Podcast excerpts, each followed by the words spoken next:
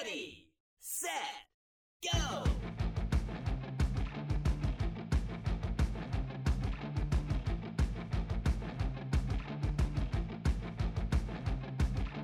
Happy Halloween and welcome to the EV Diaries, the place for EVs in small town America.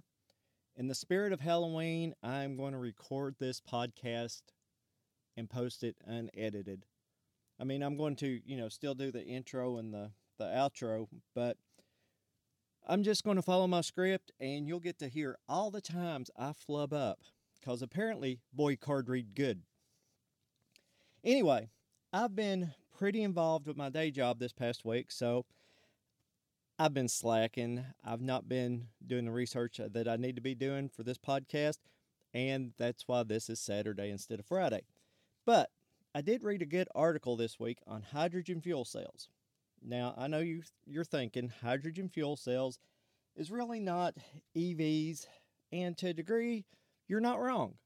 But then to a degree, you're not right.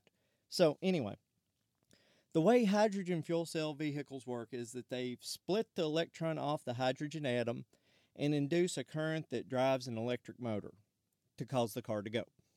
Now, nothing is being burned, and boy, that was I'm going through the change Peter Brady. Anyway, nothing is being burned, and when the electron returns to its rightful place, the only thing you get left with is uh, water. So the newly hydrogen, the newly reformed hydrogen atom combines with oxygen that is in the atmosphere, and you're outputting water. So since no carbon is involved in this process, it's zero emission, although in reality it is emitting zero. Or wait, no, it's spitting out water. It's emitting water. Yeah. And I know that hydrogen fuel cells are way more complicated than that, but for all intents and purposes, this explanation just works.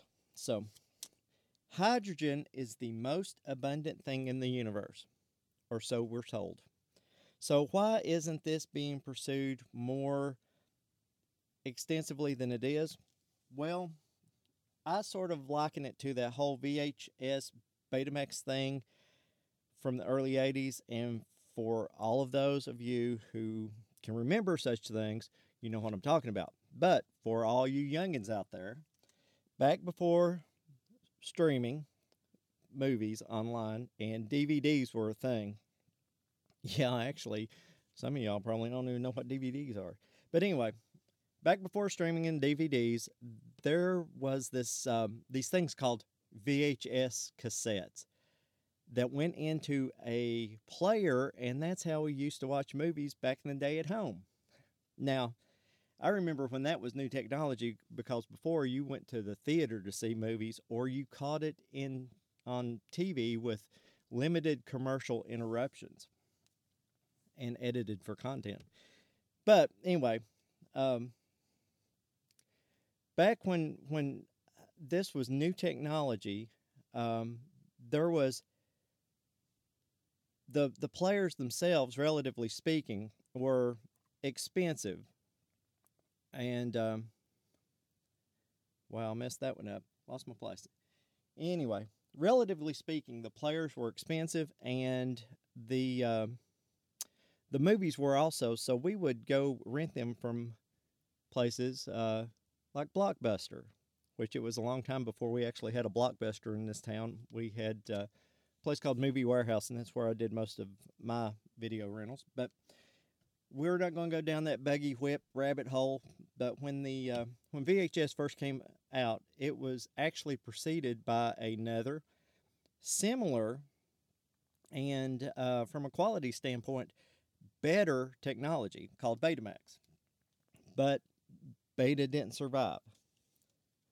The question is, why not? And there are um, there is some debate as to the reason, but I think a lot of it had to do with the uh, cost of production and the cost to the end user. Um, I remember going to Blockbuster when we actually had one, um, and same thing with uh, Movie Warehouse. There would be a beta section and a VHS section. Now, the VHS section was always bigger. That gave way to um, a VHS section and a DVD section. And then it was eventually just all DVDs. And then now all of those places have gone the way of the dinosaur because we have Netflix and Prime. But again, I'm getting too deep. But anyway, I remember the beta machines being twice the price of VCRs and that very few people I knew actually owned one. So I'm sure you're just like, what does this have to do with EVs? And I started out talking about hydrogen fuel cells. Well, just stay with me. So, back to the statement if hydrogen is so abundant, then why do new why why don't we have more hydrogen fuel cell cars? And I think it really comes down to cost and efficiency. Now, realistically, there are several ways to harvest hydrogen. And I say harvest because hydrogen itself likes to mix with other things and is so unstable and flammable by itself, it's really just not a good idea for it to exist on its own. To get it by itself, you have to expend energy separating it from whatever it's attached to. And since we live within a world of that has the rules of thermodynamics, that means um, the more we have to do to it, it's going to be increasingly less efficient. Um, so that's true for everything else, but stay with me on hydrogen. To get it by itself, you have to get it from water using an electrolysis, which involves electricity. You can superheat your water to like 2000 degrees, of which case it breaks down and the hydrogen goes one way, the oxygen goes the other.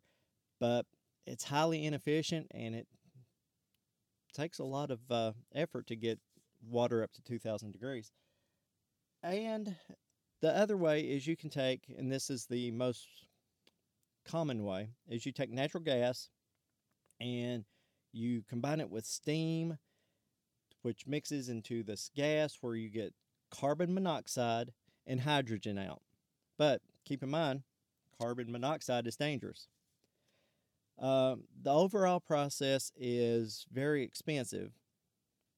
And then w- once you've got the hydrogen, you've got compress it down to a liquid so you can transport it. But here's the here's the big thing. Once you get the hydrogen to the car, the car is about 60% efficient. And if you go online, people will tell you that the electric motors inside EVs and hydrogen fuel cell cars both are 90 to 95% efficient. So once we get it there, these uh, this technology is highly efficient. The trouble is the overall process from breaking it free from whatever it was with to begin with and getting it into the fuel cell into the car, the efficiency is about 38%. So you're putting a lot of effort in to get a third out. Okay, let's compare that to a traditional EV, which, depending on what info you find and, and what you Google it, which website you're looking at, and if it's the Australian site or it's the US site, EVs are somewhere in the neighborhood of 60 to 75% efficient. And that is from the process of mining the coal or harvesting the wind or the sun, all the way down to getting the electricity in the car. An EV is about uh, 65, so let's call it 70% efficient, okay? So you've got 38% for hydrogen fuel cell, you got 70% for an EV. Um, just by the way, this is a FYI Gasoline efficiency is about 12 to 30% depending on the model of the car. So, even, even, even if you go with the high end at 30%, EVs are at least twice as efficient as ICE vehicles. Now, I said all of this to say this. Um, I think hydrogen might be more sustainable as far as long term energy goes. But for now, battery electric vehicles are going to make it go the way of Betamax. There's almost 80,000 public charging stations in America, and there's more on the way. Hydrogen refueling stations, there's less than 100. And if you look at the gas pump philosophy that so many people have, fueling up a hydrogen fuel cell car is just as quick as a gasoline fill up, which is one of the biggest concerns that people have about uh, EVs that takes too long to charge, and we see that getting faster and faster. But um, anyway, you're not going to fill your hydrogen fuel cell car at home, just the same way you're not going to fuel an internal combustion engine car at home. Um, so that's one thing EVs do have going for them.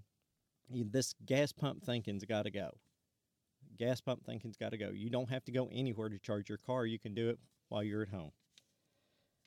Also, hydrogen fuel cell, um, it's not going to face, if it was suddenly tomorrow just everywhere, it's not going to face the logistical challenges that the grid is facing with uh, faster charging and more EVs. But you're still talking about transporting and handling highly flammable explosive materials. That being said, Toyota and others are still spending billions of dollars developing hydrogen fuel cell technology. In the meantime, the EV revolution is, is growing, but hey, at some point, maybe hydrogen fuel cell one day will be more efficient, more economical, and become more prolific than EVs. I mean, time will tell. 20 years ago, who would have predicted that we would be where we are now with EVs? And the predictive growth that we're expecting in the next five to 10 years for EVs, it's, it's crazy to think about. But again, who knows? Here's a fun fact though hydrogen powered engines have been around since the early 1800s. Think about that. That's been over 200 years. Wow. Okay, that's it. That's all I have today. Happy Halloween. And remember, the EV revolution is here. Spooky or not, it's a fun ride.